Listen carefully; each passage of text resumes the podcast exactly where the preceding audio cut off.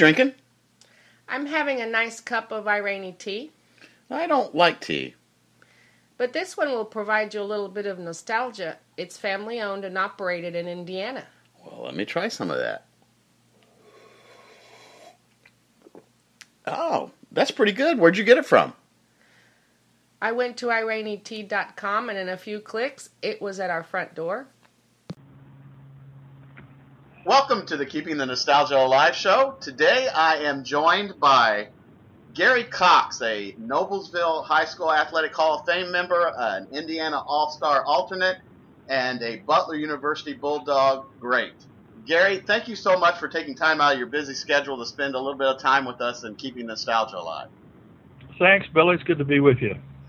Gary, will you tell us a little bit about where, uh, how you got to Indiana and Noblesville, where you're originally from? Sure, sure. Uh, I was born in Pennington Gap, Virginia, which is in the Cumberland Gap, 50 miles from um, the Cumberland Gap, 50 miles from Bristol, Tennessee, and 50 miles from Johnson City, Tennessee. My dad was a coal miner, worked in the coal mines in Big Stone Gap, uh, Virginia. Uh, worked in the coal mines over 25 years. Uh, had a third grade education. My mom didn't graduate from high school, but that was the norm for then. We didn't have an indoor toilet. We had a pump uh, for water in the kitchen, and we had uh, a coal stove and a pot belly in the living room that heated the house in the winter, and a and a, a cellar, what we call a root cellar, where we kept our um, apples and beets and potatoes. And then we had a dairy where we uh, we milked the cows and put the, the the milk in a dairy, which is a hole in the ground to keep it cool. Uh, my mom churned the the milk to make butter. We picked eggs. We uh, raised uh, some whatever we ate. We raised it on a farm, and um, uh, we had a little farm, you know, to raise uh, vegetables and stuff.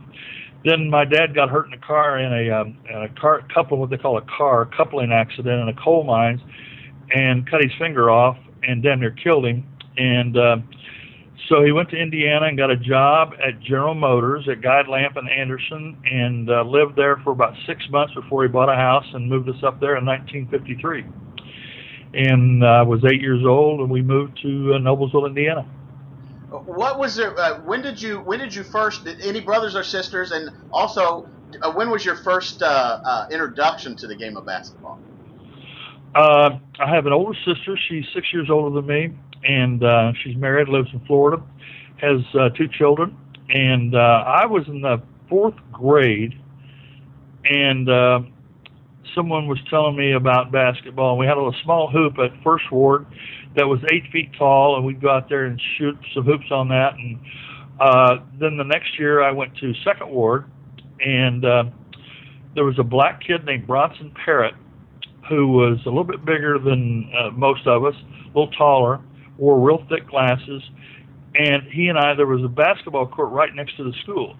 So I lived a block from the school. So Bronson and I, his name was Bronson Parrott. Bronson and I would go down and you know just shoot around.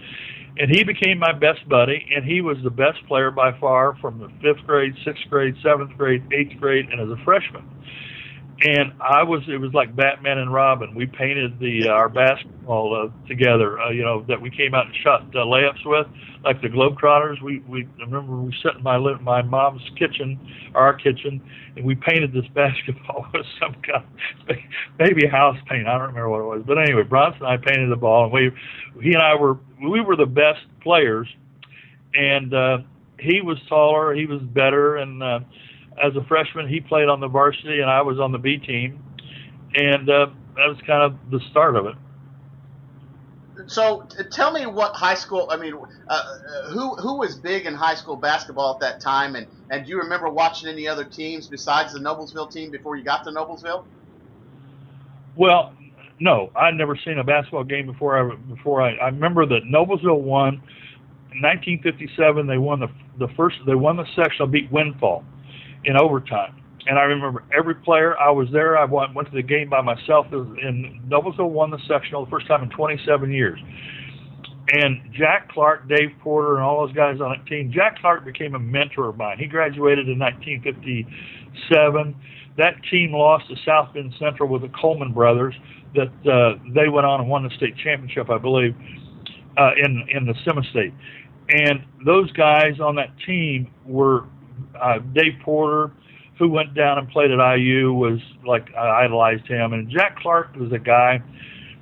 He was like my mentor. He would come and pick me up, you know, before I had a driver's license, and we'd go play basketball with a group of guys. We went everywhere.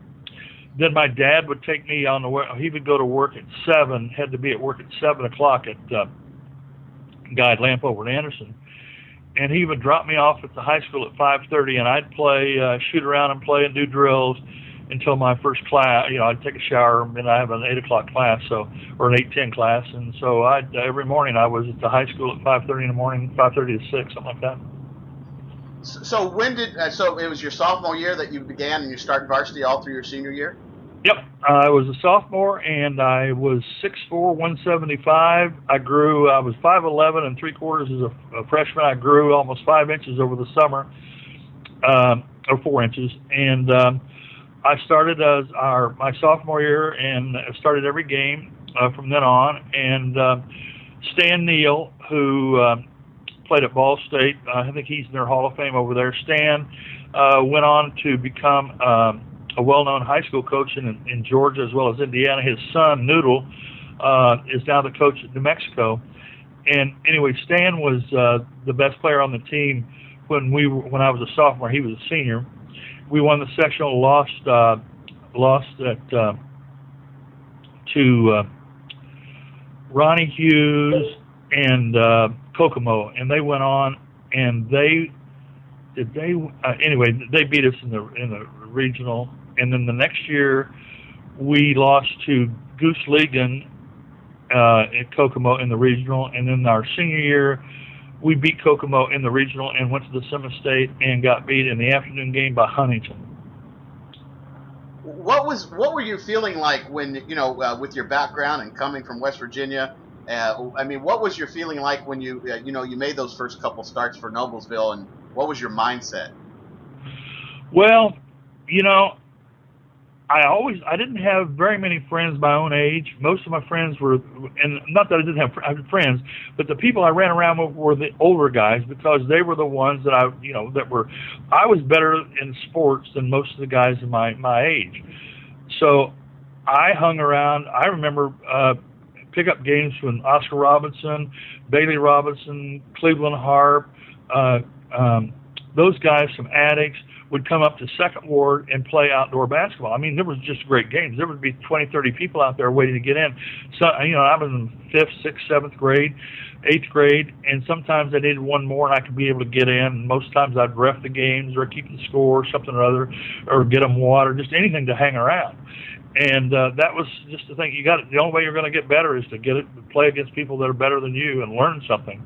You got to mentor with somebody. And so I was kind of how I, my exposure to it was being around and older guys, and my experience was, uh, you know, I, I didn't fit in because you know I had a southern accent. I still do a little bit, and that's part of that's because I've lived in Dallas for about 30 years. But uh, you know, we were hillbillies. I mean, that's what we were, and I was kind of embarrassed by it. My parents, uh, you know, they weren't the typical parents of people that I, my friends and teams, guys on the team. And Bronson and I were close, and uh, that's kind of, I guess, what what you know. You, you as a kid, you get something.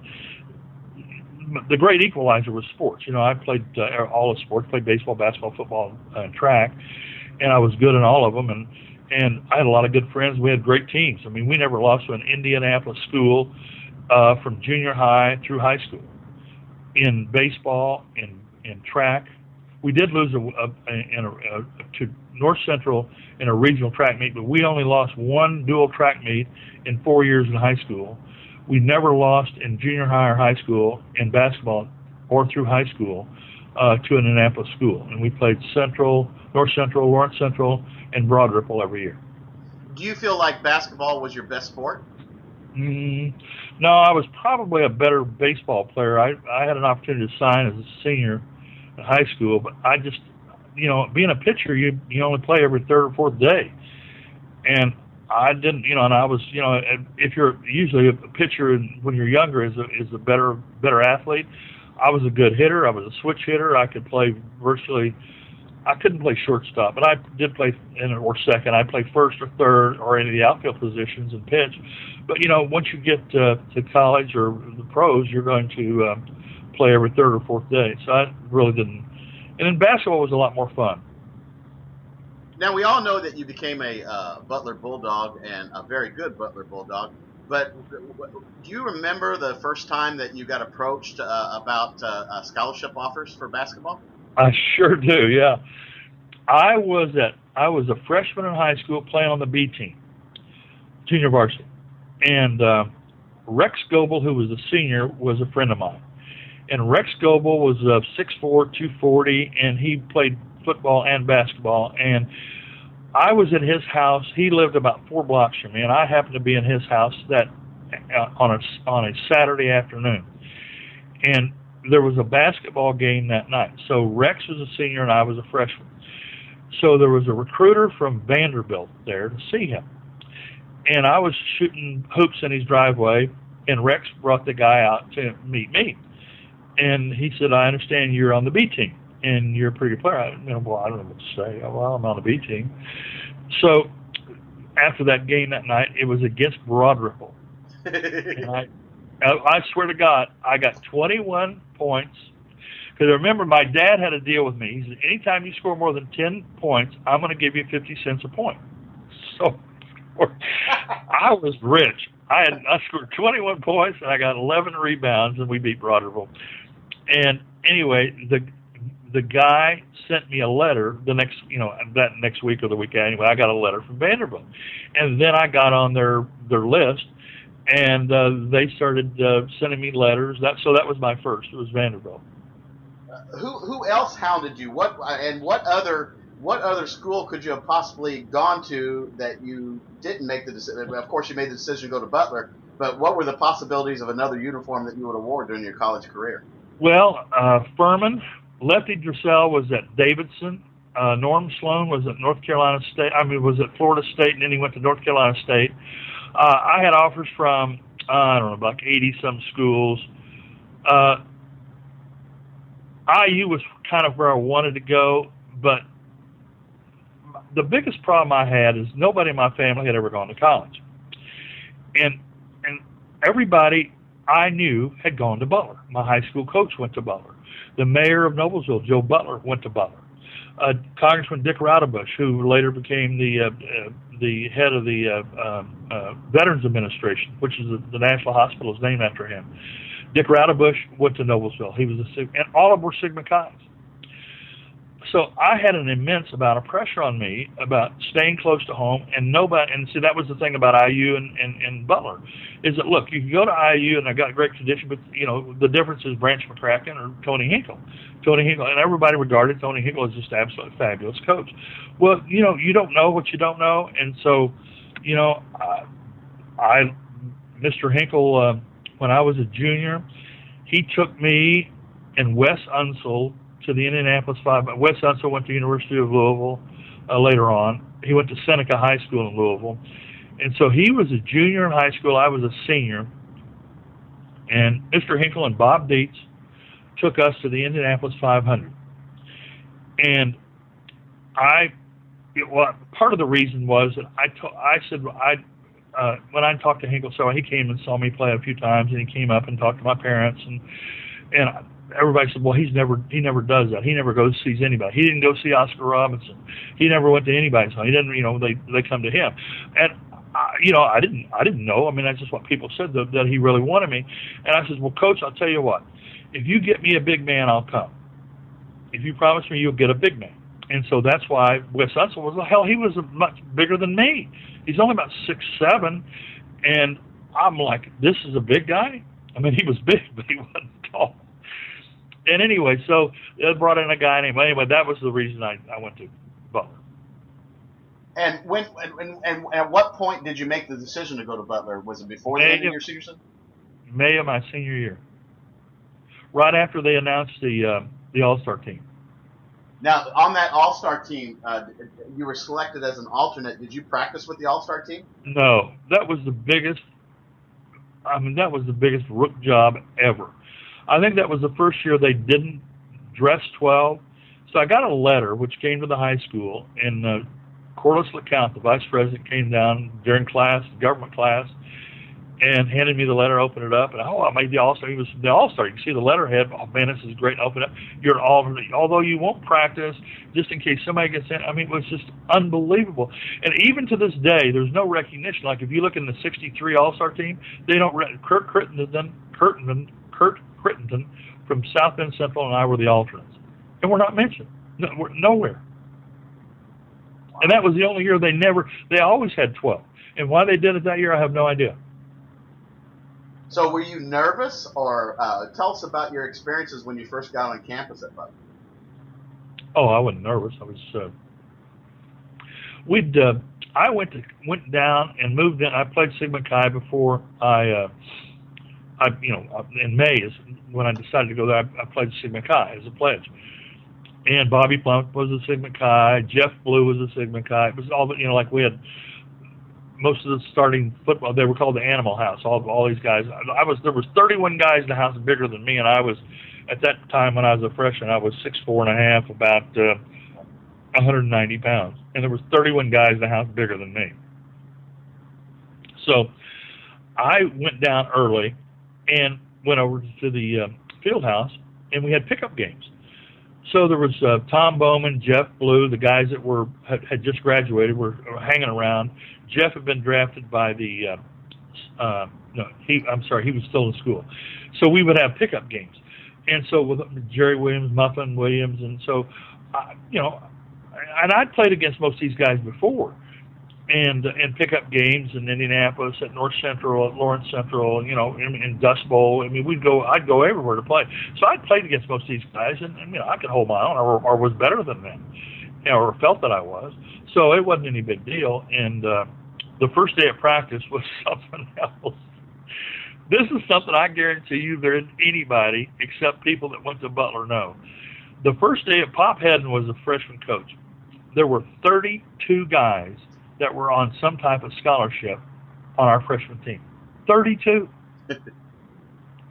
now, if you've ever been in the old girls' gym, there was like, I don't know how many, there was like three full court gyms, I think, three full court basketball courts, three or four. And I'm like, what in the world are these people doing? Well, what had happened is that's where Hinkle got his reputation because there was people that would come there to to to take theory of basketball and go on and, and try and, and be on the freshman team and learn. So he allowed anybody that wanted to come out, he'd allow them to come out. And he never cut anybody. He just didn't dress you like a certain number of people dress. So they would be there. They learned the Hinkle system. They all then most of these guys went out and became coaches. Like my coach Glenn Harper, he didn't quote unquote play like Marvin Wood. I don't know how much Marvin Wood play. I mean, he was a pretty good player, but Marvin Wood at Milan was Bobby Plump's coach. Uh, you know, a lot of these guys, uh, like Lickliter, I think Arlen uh, went to uh, uh, Butler, and all these guys were a feeder system that that yeah, you, coach, I got a kid here that you like, and, Co- and Hinkle would call everybody kid. Well, he says, I got a kid here. Hey, kid, come here. He either called you kid or by your hometown. Hey, Noblesville, come here. You, Jack. you know, it was just that. That was just what he did he called John Spadosha, who was, went to, uh, I think he went to Tech. He, ch- he called him Spaghetti. he wasn't big on names, but he got every kid. But anyway, that was that was how Hinkle got a lot of you know they learned that everybody knew the Hinkle system. I mean UCLA, you you, you when you play teams they would call out a play Butler or Hinkle. That's the fifth way. So you know he was quite an innovator as far as at that point, you know, running a running a system that had many options from it. What was the what was your freshman season like? Did you learn from your freshman season to be able to go into your sophomore year and play for Hinkle, or what was that like? Awful. It, we we played uh, Indiana State twice. We played DePauw twice. We played Evansville twice. We played eight games because freshmen couldn't play, and uh, we had a pretty good freshman team, but we didn't have any big guys. Like Steve Sadler from uh, Martinsville was six five. He was a football player, and so we were all about six five except for um, uh, Gene Milner, and he was about six foot six one, and he had led. He was from Rossville, and he led the state in scoring thirty some points a game uh, our senior year in high school. Uh, and there was a kid. Uh, uh, anyway, I can't remember his name right now. I've gone blank on it, but uh, he went to uh, Laporte High School, and he ended up transferring to Valpo. I tried to talk him out. You know, Hinkle didn't have anything to do with it. Pop Hedden, who was a uh, didn't know much about basketball, was uh, just a teacher of the system. But you know, that was freshman year was kind of a wasted year. It was uh, anyway. The guy transferred to Valpo and became a little All American and uh, an All American baseball player. So uh, after your freshman year, were you kind of excited to get? oh, the, to... yes. Yeah. Yeah, I was excited. That was great. You know, now you got out on the big floor and you were, you know, you're playing with, uh, you know, Dave Sanders, Ron Awima, Mike Chapman went to Lawrence Central, uh, and Larry Shade from uh, from uh, Seymour. That was our starting. Me and uh, Larry Shade and I started at guards. Mike Chapman in the middle, and uh, Ron Awima and Dave Sanders were the forwards. And uh, uh, we weren't very big. Chappie was about six seven. DC Dave Sanders was uh, six three six four. Awima six three six four, and I was just under six five. Gary, do you remember your uh, breakout game your sophomore year? I don't know that I had a breakout game. I averaged like just under, I think, 11 points a game, three or four rebounds a game. Uh, I guess it was probably against Michigan where I had to guard Cazzie Russell. Uh, you know, Cazzie Russell was first team All American Player of the Year, University of Michigan. We ended up beating him, but uh, he was huge. He was six six, about two twenty five, and uh, he was obviously stronger than me. And uh, so I employed my. You're going to have to make it from the outside because I'm going to give you all you can shoot because I know you can make layups. And he was something like five of 17 or five of 18. I mean, he got like 16, 17 points. But most of them from outside. I told him from the get-go. I says, "Look, you, I don't. You're, you're great, but I don't think you can throw it in the ocean from the outside. You know, everybody talks to everybody. So I just backed off of him and let him shoot. And luckily, he wasn't making them. What was travel like back then? well, travel for us was uh, we uh, we traveled by uh, plane. We went to Utah and Utah State, and obviously we flew. I think Delta. Uh, when we flew to like Northwestern or to Evansville or Western Kentucky uh, or Ohio State, we would we flew on a DC three.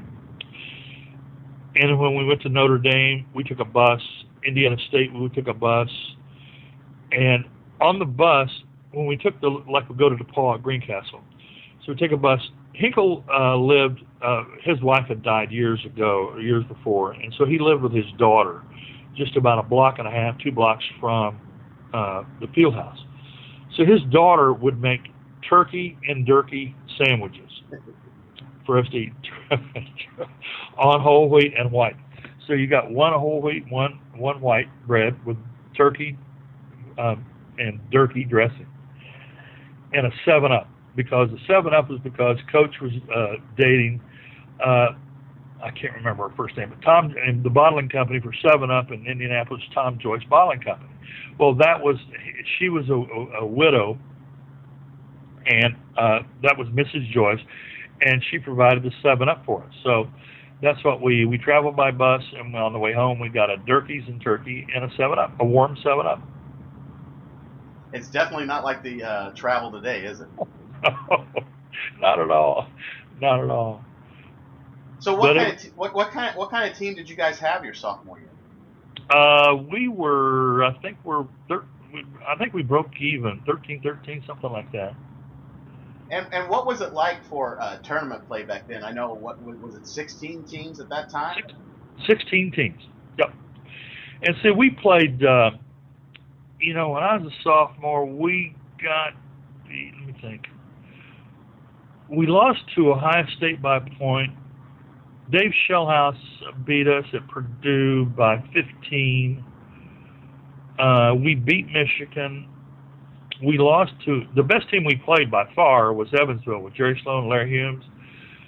Now, most people don't remember this or know this, but there was what they call small college, and then the the big college, not Division One, but let's call it Division One and small college. Well, Evansville was in the small college, and they were undefeated two years in a row and won the NCAA small college two years in a row. They were undefeated in my sophomore year, and that was Sloan's senior year. Now, Sloan was an All American, and uh, he was first team All American the year before, and Larry Humes was an All American. And they beat us by six one time and eight another time. And uh, that that was by far our best games, the two that we lost to Evansville. But Evansville was by far the best team in the country. Uh, they would have uh, they would have given UCLA all they could have wanted. I, I think UC, or, uh, Evansville would have beat them. They were they were unbelievable man, it, you if you cut across the middle on them, anywhere you went, they would take you out of your shoes. They were the most physical team I ever played uh, any other than outdoor, you know, pickup games outside. I mean, you you make a cut across the middle, whether they're they're off forwards or off center, the center, somebody who's off the ball would just give you a forearm shiver. They'd take you right out of your path. I mean, they just deck you. It was a bloodbath. For as good as Humes and uh, Sloan were, uh, did you guard either one of them in, uh, when you played them? Yep, Sloan guarded me and I guarded him. Did you find that interesting, or is there was there a lot of talk, or uh, how how did that go? No, no, he didn't say anything. Uh, you know, it's funny. The first time I played against him was at, at Butler, and I had the first six points we got, and I didn't know who was guarding me because it got we got off the tip, off a turnover, and off a free throw or something or other. Anyway, it was on a fast break or a pull up jumper. Anyway, I had six points. It was six zero, and I had all over six points before I even knew who guarded me. Well, the next time they so they had the ball, they scored. We get the ball, so uh, Larry Shade throws it into me, and I start dribbling up the court. And there's Humes and Sloan on their side of the 10 second line, kind of in a cross position with their arms extended. And I'm like, what are they doing? They were picking us up beyond the 10 second line. So I get up to them and I kick it over to um, to uh, to Larry, and it was like three quarter pressure from them all game. They forced it up the side. They they denied every pass, uh, and I really learned a lot because I'd never been pressed like that. Mike Price that played at Tech or at Shortridge, he played at Illinois. He uh, when we played Illinois, he guarded me that way. And then Purdue, they went to a box and won. But I'd never seen that before. I'd never seen a box. You know, when we played Purdue and we beat Purdue like 16 or 17, and a big, we had a big fight with Purdue, and we beat beat them by 16 or 17 uh, at one point in the game, they went to a box and one and put Mount on me, and I'd never I'd never seen a box and one. I'd never been guarded that way, and I didn't I didn't. So I took Mount up with a 10 second line. And we just stood out there and talked, and and we played a four on four underneath. So finally, we called a timeout. And coach said, "Well, go underneath, and we'll do a three-two, and you rotate. And if he stays on you down there, just go ahead and post him up." Because Rick and I were about the same size. I was just a little bit bigger, but I was a lot stronger than he was so I could post him up. So that's what we did. Uh, tell us a little bit about the Purdue uh, uh, uh, scuffle. Well, Roger Blaylock was guarding me. Roger, and from the tip, Roger Blaylock was uh, from Chicago. He was a member of the Blackstone Rangers. He's six seven, about two thirty. And from the get go, he hit me with an elbow right on the tip, and he was taught he was wolfing to me, man. I'm going to kick your da da. I'm to. So you know, just people do that. Some guys talk, some guys don't. So I was talking back to him, and uh, uh, George King was their coach, and the guy that was the they had Big Ten refs, Red Mihalik, I think was his name. He was the head of the Big Ten officials. He was refing the games, and we used to get Big Ten officials like when we played Toledo or so we get Big Ten, and so we, you know, at this point we had I I knew who Red was his name. So anyway, I told Red, I said, Red, you better get him off of me, and uh, or I'm going to get him off. And uh, take it easy, just play. All right. So at another point, I run by uh, the Purdue bench and told George at King, I said, get him off of me. What are you doing? You know, you know, there's something. Anyway, just stop it. And when we went to when they went to that box and won, I asked Rick. I said, "What is the deal with him?" He's I don't know. He's just really competitive. Something I don't remember the exact. Anyway, it was nothing, earth-shattering or revealing. But so later on, uh, they're shooting a free throw. I am on the outside position, and I said uh, to whoever it was across from me, cut the shooter. And I so whoever had the, whoever the biggest guy was in the middle, their guy, uh, like in this case Bavis maybe or Reasoner. They had a guy Bavis and Reasoner. They're both about seven foot. So Bavis or Reasoner was was cutting. We're, we're going to cut the shoot. The guy that would step in front of the shooter. That means cut the shooter. And then on the on the guy with the double team, we both box out the biggest guy. So we're boxed out the biggest guy, and Blaylock. I guess it was Blaylock because Blaylock hits Bill Mauck in the throat with an elbow, and Mauck just he couldn't he couldn't. Uh, like he, he almost lost his breath, or he did lose his breath. So as we're running back up the court, Mauck grabs the back of Blaylock's jersey. Bill Mauck was our forward. He was from Anderson High School. He was about 6'5", 210.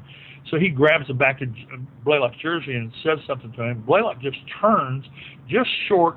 We're going towards the uh, north end of the court, so just short of the 10-second line, across from uh, from where the media sits and the scorers is, just on the other side of the 10-second circle.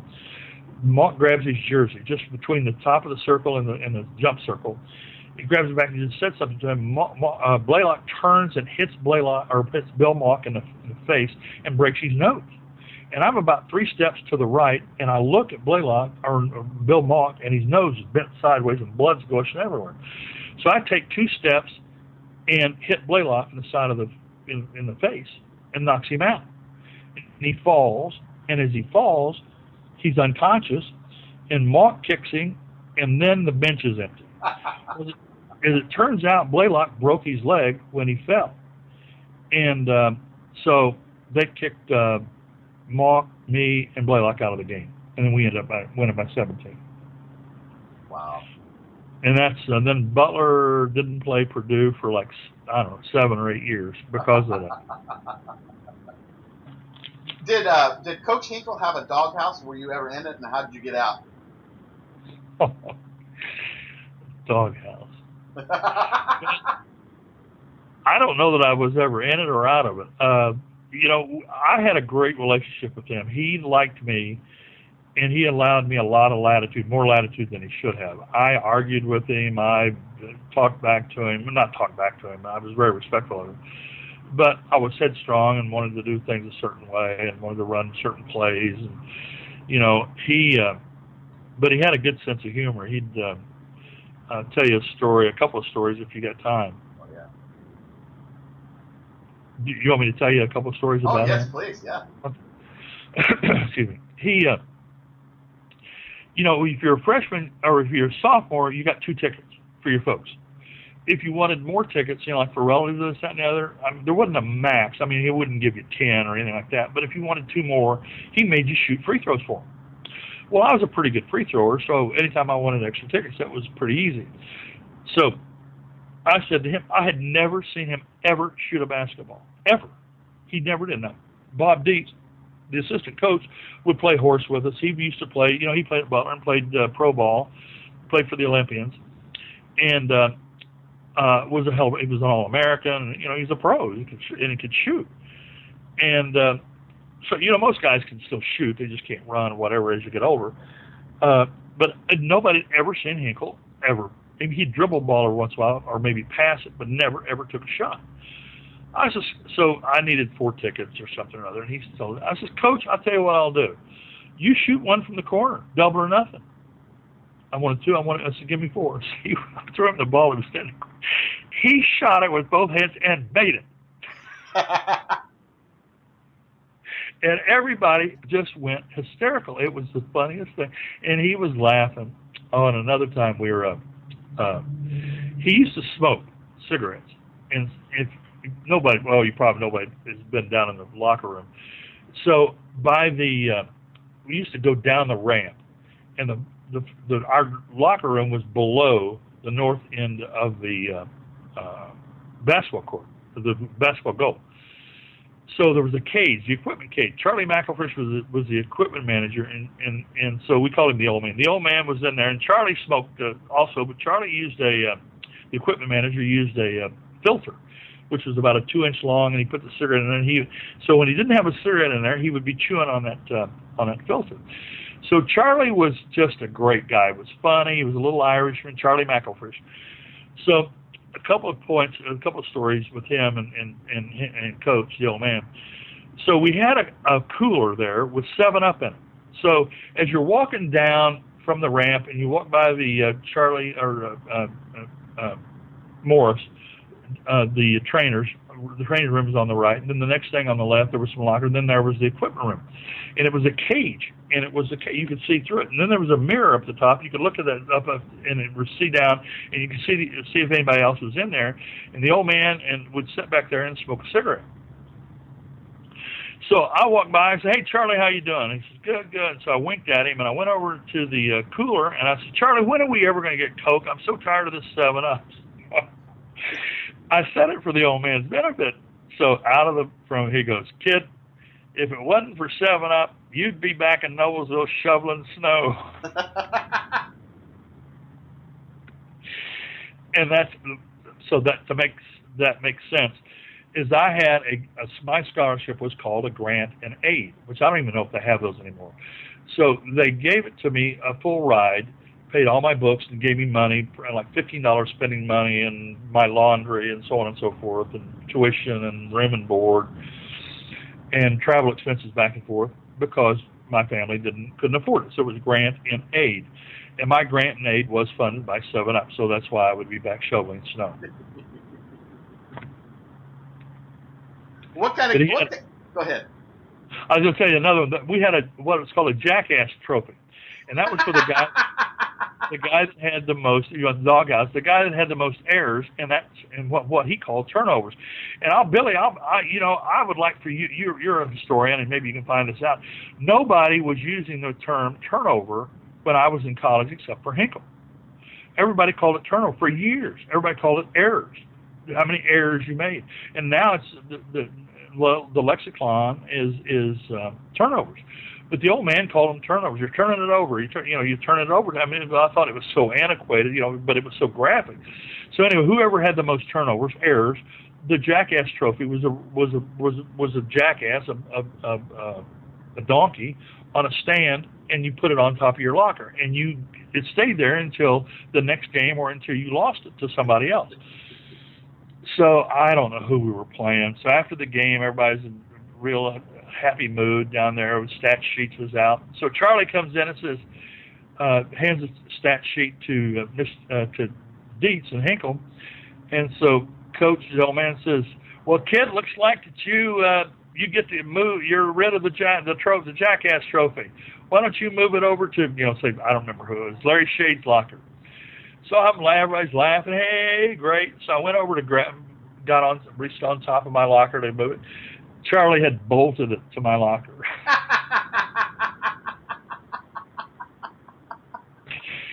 so they they had a lot of fun with that. so when did they finally take it off?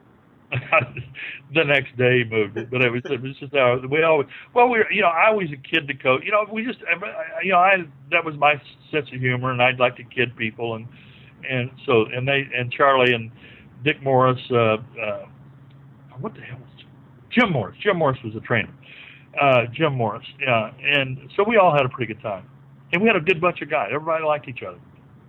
Gary, what what was the what was the actual Hinkle Four? Did that uh, uh, increase your game, or what was it like playing on the Hinkle floor? You know what? There isn't anybody that that that is the same floor that was built, and it's built on uh, what would you call it? Studs, like two by four, two by six, or whatever they would be. It's not mounted against the concrete or the floor. They used to have what was rivaled the Drake relays were the Butler relays. The Butler relays were huge. That floor would come up and they would have indoor track meets in there. And anybody that's been to the field house, you know the upper deck, the, the the walk around, that was an indoor track. I don't know how, how what distance, but it measured a certain distance, and they would run races in, inside there, on that the the walk around ramp around the top, and the interior you'd have high jump, javelin, discus, shot put, hurdles, uh, and so the floor is built on dirt, not the floor, but the mountings are the studs, and the floor is like a trampoline. It's the best floor. I mean, literally, you could just fly off that floor. I could jump higher off that floor than anything I've ever played. The worst one was Indiana Central's floor. God, when I was uh, in rookie camp with the Pacers, that's where we played uh, practice at Indiana Central. It was awful because it's built flat on concrete, so that promotes getting there's no no no give to it.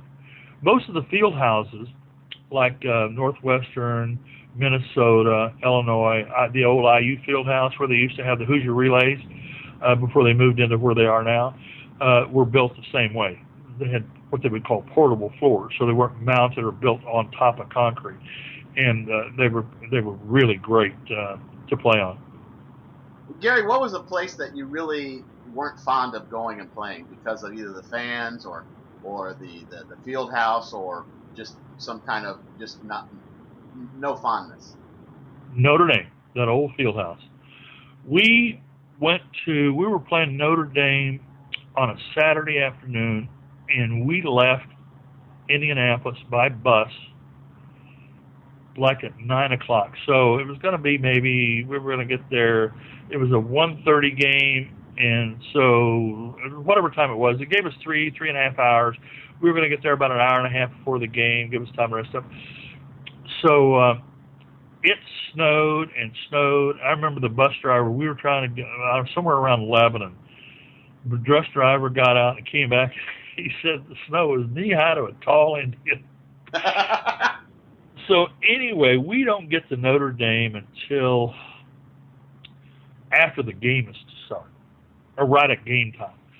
So Johnny, what was his name? Johnny Lee, Johnny's Johnny. Uh, anyway, they had a hell of a team. They had Walt Sahm, who's about seven foot in the middle. Ronnie Reed, who played pro basketball and pro baseball, was one forward. Jay Miller, that played uh, for the Pacers and played for Milwaukee, was the other forward. They had Bucky McGann and uh, Sheffield uh, at the guards, and they were in the top ten in the country. So Johnny Key, Johnny Lee. Anyway, I can't remember his name. Anyway, the coach. I remember we're standing. He's asked uh, coach if uh, we wanted to postpone it to the next day. Now, get this: this the field house is empty. There's one person in that field house. The coach says, "Now give us a give us a half hour. We're ready to go." So, I, well, maybe give us an hour, whatever it was, a certain amount of time. It wasn't very long. So we got unpacked, got dressed, and when we came out, the field house is full. Now, the field house, the basketball floor is above, is elevated. And so, like, there are people in the first row all the way around or, or on three sides are like the benches are below you like if you're sitting at the bench on the bench your eyes are at floor level and so at each end there were students that were in the same position and there was no screen there was no roping there was nothing there and when you're shooting layups that's okay but now you're shooting around your ball the ball would kind of roll towards to where the kids were sitting you didn't go over there. You waited for them to throw the ball to you, or they throw it to you to throw it at your feet. You didn't walk over there because they'd grab you, water spit on you. I mean, it was awful. Gary, so Notre, Notre Dame was tough.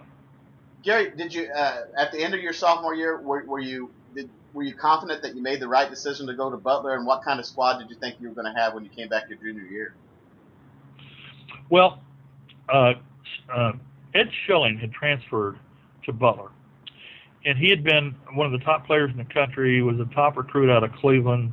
Uh, he went to Cincinnati, got kicked out of school in some kind of mooning incident that uh, some other kids in the car did. Anyway, they ended up kicking him out of school. He transferred to Butler, and he and I became fast friends because he was good, but he was six five.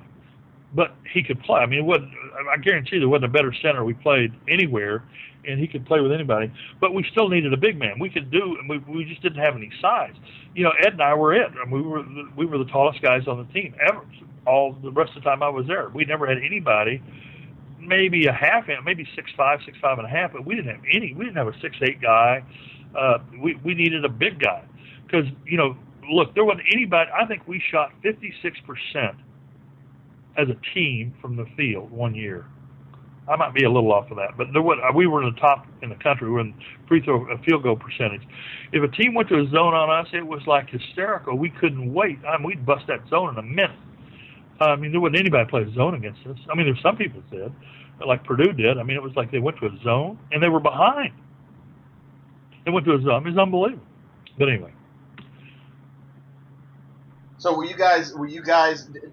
did you guys have a lot of talent coming in your juniors and senior year? No, no, not a lot of talent. We didn't get much. Uh, we had uh, we had Bill Brown and Ron, and Ron Salatich from uh, from uh, Broad Ripple. They were good, uh, but we didn't have any really. We had a guy, uh, uh, Carver Wright, that went to uh, uh, the same high school that. Uh, Washington, Carver Washington went to Carver Wright went to Washington, wherever Cazzie Russell went to high school in Chicago. Carver Wright was really good, and Muffin's brother Biscuit Williams was very good. Uh, two black guys, but we lost them, and I don't know why. They were in school for a while, and then they dropped out. They were there. They could have really helped us, but they weren't. They weren't big, but they were very, very good, good ball players. Gary, what was your what was what was the game that you remember the most that like the, the, the bucket was like the ocean and everything you were tossing up you were getting? Uh, see, probably at Ohio State when I was a sophomore. I think I got 26, 15, and I led the team in assists almost every year. Uh, I don't, you know, that probably we got beat by a point. Coach took me out and put Tom Jones in, who was uh, from Speedway. He was a small guy. Put him in for ball handling, and he turned the ball over twice, and we ended up getting beat by one point. I was so hot about that. But uh, I had a game against Ball State. I had 27 at halftime. But uh, I never, I never really, I never really reached my potential. I just, uh, you know, coach uh, asked me to sacrifice my game and make everybody else better, and uh, he said, well, you know, you can end up getting 20, 25 a game, but you're not going to. We're not, we're not going to win very many games. So it was, uh, in some aspects, from an athletic point of view, uh, it wasn't the greatest. But on the other hand, it was a great experience and met a lot of great people. And you know, uh, it's uh, it is what it is. What was the what was the player that had the most hype that you went up against that you really kind of uh, took him out of his game, and you really, he really didn't deserve the hype. The guy that has the most hype. Yeah. I don't think I. You know, we played against a guy at Utah State. Wayne, he ended up getting killed right after he he was. If he wasn't leading the country, he was my point is, everybody we played was that had, had hype was good. I remember uh, this guy I'm talking about when I was a sophomore. Uh, he was six five, fat, dumpy guy, and he was. I remember when we came out on the floor, and you know, all thing we knew, we didn't have any scout. The scouting report was the guy's number and how many points he got a game, and if somebody, you know, no no games were on TV. Uh, so uh, and this guy was leading the country or second in the country, 30 some points a game, and he was a forward center, and so the coach put me on him. And so he would say, Hank would say, "All right, kid, you're going to be watching him, meaning you're going to be guarding him."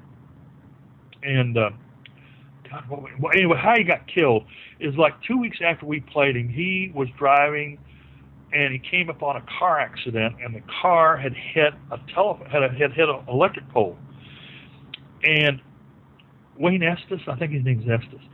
Anyway, uh, he got out of his car and was walking over to the accident, and one of the power lines was hanging about six feet off the ground, six five off the ground, and hit him in the forehead and electrocuted him and killed him. But anyway, but you can look that up. Uh, somebody can, but I, I think his name was Estes. Anyway, he was. Uh, so I'm guarding him. I'm watching. So, so that's like I mean, it's 46 to 42, and Hink did not like that at all. That's way too many points. And the reason why you, I mean, it wasn't that we were great on defense. is you limited the number of possessions they had because we'd run our offense. You did not come down and take an open 20 footer because you can always get an open 20 footer. So you don't take the first shot you've got. You got to run the offense and make sure everybody touches the ball. Everybody gets inverted, meaning the center becomes a forward and the forward becomes a guard and the guard becomes, and you take advantage of miss, mismatches. That's why, you know, I was a guard that six five. Well, there was only one, two guys that played guard that was bigger than me all year. Sloan at six seven and, and Cassie at six six and a half. So everybody else were like Mount six four, and I could, and, and so if I had a guy that was bigger than me, like. Uh, Blaylock was six seven. I, I could post him and beat him because I was quicker than him. And then uh, with a smaller guy, a guy my own size or smaller, I could post him and, and, and back him down. So that's why our offense was, our philosophy was limit possessions and make them play our game. We got in a running game. We didn't have near the athletes that a lot of these teams did. So we're at halftime at Utah State, and it's 46, 42, 40. You know, it's close. We ended up losing 88, 84. So my guy Estes has got 26 at halftime. So the old man says to me, "Kid, I thought you were watching this guy." I says, "Coach, I am watching him, and he's a hell of a player." I couldn't believe it. Here's this fat kid. He's t- he's absolutely used me for 26. I mean, it was unbelievable. Gary, when you were coming to the end of your career at Butler University, what was your thought process on what you were going to do in the future? I really thought that I would make the Pacers, and um, I Mike Storen gave me a free agent contract. Didn't get drafted. Gave me a free agent contract. Told me some things to work on, and uh, I had played with those guys the year before. was the first year, so I knew most of those guys on the team. Roger Brown and I became very, very good friends. Bob Netolicky is was was and still is one of my best friends. Jimmy Rails is one of my best friends. So I played in the summer with those guys and Ron Bonham, and we we play two on two, one on one, three on three, and uh, Freddie Lewis, who uh, he was the captain of the team. I could beat him one on one. He couldn't guard me, and you know it was just. I mean, I felt like that. Well, I was. It was during Vietnam, and I had to. Um, I was in the Army Reserves, and uh, October 21st, I had to go to boot camp, and so that kind of rubbed it out. And I had to go to. Um, went to Fort Ord, California. Played uh, after I went through the basic training. I played uh, uh, I played the uh, uh, uh, Fort Ord team, and then I was on the, the brigade team, and I was on the All Army team, and then uh, that All Army team was was uh, Bob Verga from Utah or from uh, Duke, uh, C.G. Winston from Virginia, Kenny Washington from UCLA. We we were 77 and 0, wow. and won won the U.S. Amateur Championship and then I they went on and won the World Amateur and went to Europe. And on the Arm, All Army team, you know, I then elected not to do it, and they wanted me to sign up, and I was in the reserves, and I could sign up and play on the All Army team and be based in Hawaii. But Hal Fisher was the coach, and Hal Fisher had a short temper. If he got mad at you, for some reason, a way of punishing you was kick you off the team, and you were back in the Army. And guess where that was? Vietnam.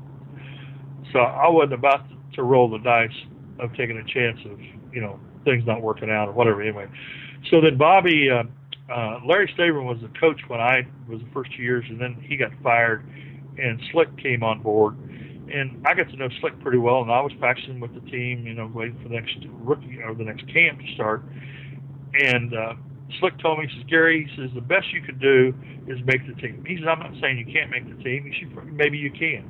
He says, you're making a lot more money selling insurance. And he says, it ain't the life. Why would you want to do it? I said, well, pride. He says, screw pride. He says, you're making a lot more. He says, the most money is, is we're going to, and, and Mike me, he says, we'll sign you. Well, I had a $10,000 contract. If I made the team, I got a $10,000 bonus. So it was hard to swallow, but I, okay, good advice. I was making about $60,000 a year selling insurance. So when did you get, when did you finally say, you know what, I guess no more basketball and I'm going to focus on the future? Well, then after, you know, I was at King's, uh, King's up there on Nora. There was a King's something King's Court restaurant. I can't remember the guy. Anyway, that's where we all used to hang out. And I remember the night that, that Slick told me that. And uh, I don't know, just uh, you know, you always think everybody thinks they can play. You know, they watch guys play, and you know there is there isn't much separation from guys. There's big there's separation from the from the Kobe's and the Magics and and and, and Jordans, but you know there's guys walking the street. Look, in the old ABA days, there was guys. There was a guy that played for Pittsburgh called Helicopter Hines. He was about six five, and I'm talking about could jump out of the gym. This guy, people, everybody came to watch him warm up he could jump out of the gym. There was guys walking the streets that were better. They were playing at the Dust Bowl, playing up in New York in the outdoors, that were better than the guys playing. But uh, you know, you just opportunity. You got to have the right opportunity. You know, like Jeremy Lin. Here's Lin sitting on the end of the bench and been waved, kicked out, and he got a chance. There's a lot of guys. They need it's confidence. You got to have confidence at any level. You know, you see guys that miss free throws. It's confidence. They, they well, it's technique and confidence, but you know, a lot of guys and they don't understand the concept of the game. You know, the, the college game or the pro game is ruined because there's no feeder system teaching these kids to uh, fundamentals. You know, th- nobody knows how to run a break anymore. They run a break all the way to the hoop, and you know that unless you've got a, a, a snowbird or a layup, you you you you know you got to set other people up, and guys don't make other people better anymore. Very few. Kobe doesn't make anybody better. Uh, Magic Magic was a was perfect. Oscar Robertson was perfect. Those guys made every uh, um, the kid uh, from uh, for the Lakers now, the guard that's always hurt uh, from Canada. Oh, Steve Nash. Nash. He's a perfect example. He makes people better. And that was kind of what Hinkle said to me, kid, you got to make everybody else better because if you just go there and bound the ball and get 25 a game, we're not going to win anything. And that, and that was, you know, I didn't understand it then, but he's right. You know, San Antonio proved the theory of basketball, what how beautiful basketball is by this last NBA Finals. Oh, right. They showed what basketball was about. That's basketball. It's team basketball. It's team defense. And and you know, a guy doing Charles Barkley pounding it and backing it down. That's just, I mean, you got four guys watching him, and you're never going to win. That's why he never won. That's why Iverson never won, and Kobe's not going to win.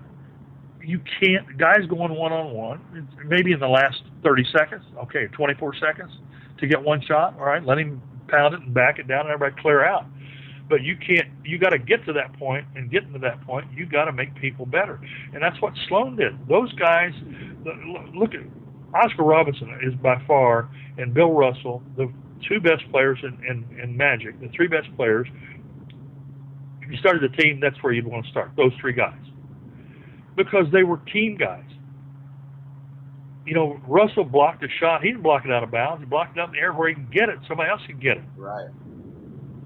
They ran a break. They don't. They run the break. They the guy should stop at the free throw line or at the dotted line and let the lanes feller run this or run the break from the wing. You know, they just. I mean, and, and then the, what they call a UCLA offense, uh, where the the center guy running the center lane on a fast break to run the ball up on the wing. The guy at the center stops at the top the key or at the free throw line, and the and the, the guys fill the lane, the followers, trailers, they run off of him, meaning that's the pick, and he's going to be wide open. They just don't do that anymore, simply because kids don't stay in college, and they're because of the best athletes. They don't have watch watch Kobe. If the next time he screens off will be the first time.